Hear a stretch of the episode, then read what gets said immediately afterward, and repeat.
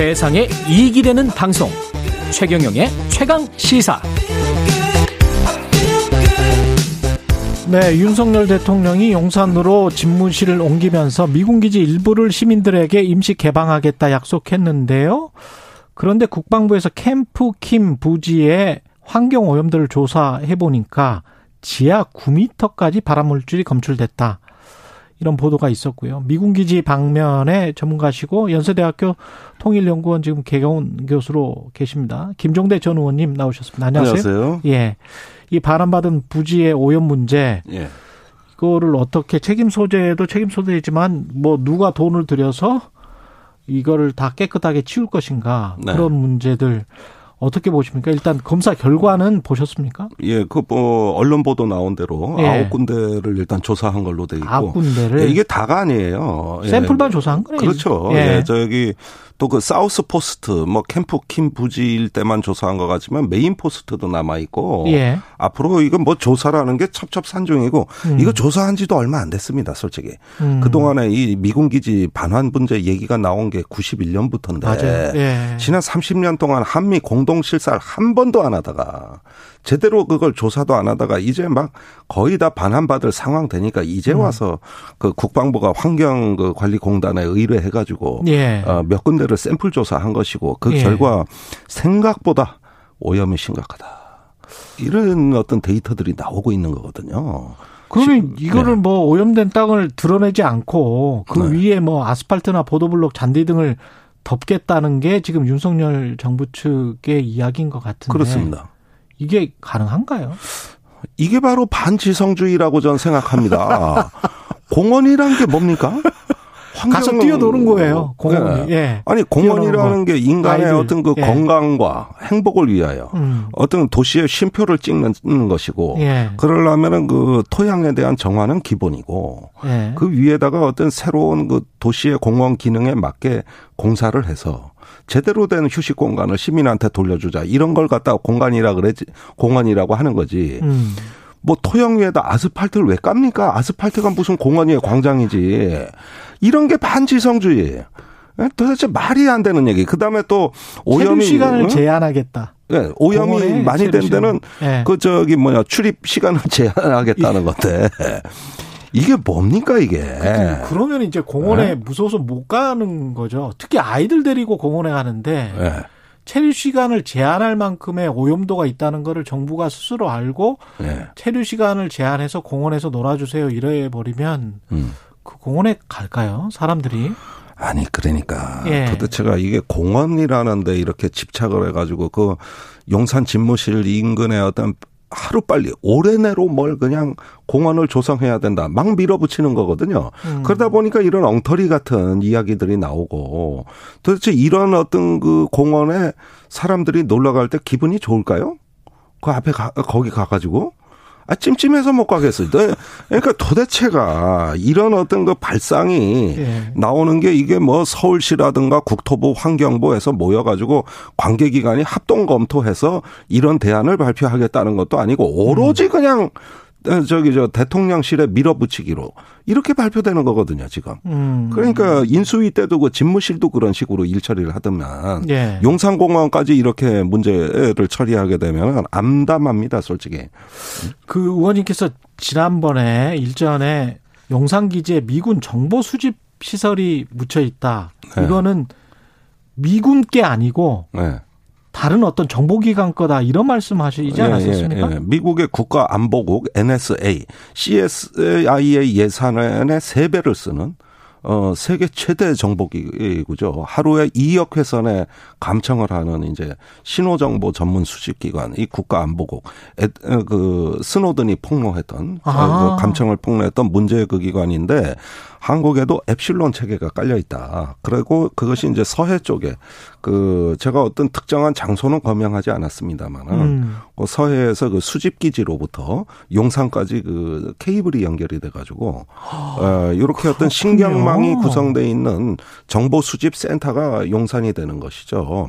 그래서 그 한미 간의 이면 합의 이게 뭐 정부에서 사실은 국방부가 이면으로 합의한 것은 어, 용산 기지가 반환되더라도 어떤 미군이 지정한 지역에는 1m 이상의 에, 땅을 팔 수 없는 이런 어떤 의무 규정을 그 둔 겁니다. 그렇게 그렇군요. 되면 지상은 반환 받았는데 지하는 반환을 못 받은 거예요. 이거에.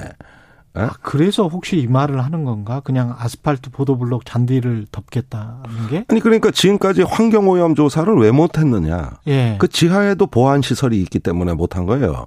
그 민간 환경 단체가 못 들어갔던 겁니다. 그렇군요. 예, 이런 게 다 국가 안보적 이유로 인해 가지고 베일에 쌓여 있었던 거고 환경적인 규명을 할 수 없었던 사정들이거든요. 그러니까 이런 문제들은 용산으로 집무실 이전할 때 모르고 한 거 아닙니까? 그렇 예, 미군 기지 같아요. 반환 받을 네. 때 이런 문제가 있다는 건 몰랐잖아요. 그러니까 이래서 관계기관 전문기관에 그 충분한 어떤 그 보고를 받고 설명을 받고 결정을 했었어야 된다 이 얘기예요. 그럼 서해부터 지금 용산까지 케이블이 연결돼 있다면 정보 수집 시설이 거기에 있고 그럼 음. 일종의 이제 데이터 수집 시설이 거기에 있다는 이야기잖아요. 네, 그러니까 이 서해나 이런 데 있다는 건 무슨 얘기냐면 예. 앱실론의 감청 위성이라든가 아. 그 저기 어떤 주변의 정보 자산으로부터 그 수신하는 센서가 센서가. 센서가 그 배치돼 있다는 거고 거기에 센서로 수집된 데이터가. 용산으로 온다는 거예요. 그러면 이거는 어떻게 지하를 파헤치지는 못- 못하겠습니다. 아니 미군이 이제 이런 문제 그 한미 간의 그 비밀 합의를 이유로 들면서 그걸 네. 제지하면서 그래도 공사를 공사를 하겠다 그러면은 이전해야 될 테니 비용을 부담하라 그러겠죠. 그 음. 돈만 있으면 해결되죠. 그런가요? 네. 지하 시설도 돈만 있으면 해결되는데 그 비용은 누가 냅니까? 그러니까 이 한미 간의 토지 관리 연합 계획이라는 게 있어요. 예. 이 원칙에 따르면 항상 요구자 부담이에요. 네. 예를 들면 용산에 있는 부대를 평택으로 가라는 건 한국의 요구 사항이니까 이건 한국군 한국 정부 부담이고 음. 동두천에 있는 이사단을 평택으로 옮기는 건 미군의 요구 사항이기 때문에 미군이 부담하는 거예요. 예. 이렇게 요구자 부담 원칙인데 예. 이 정보 시설이 깔려 있는 거를 저 공원 조성을 위해서 옮겨달라고 요구하는 게 한국 정부가 되면 한국 정부가 그 비용을 내라. 아, 그렇게 되는 아, 거예요. 이렇게 항상 그렇게 이 문제가 어, 저때까지 진행돼 왔던 거죠. 그러면 미국 기지 반환 받고 우리가 공원을 조성하겠으니 음. 그 오염 시설 같은 경우는 당신들이 오염 시켰으니까 네.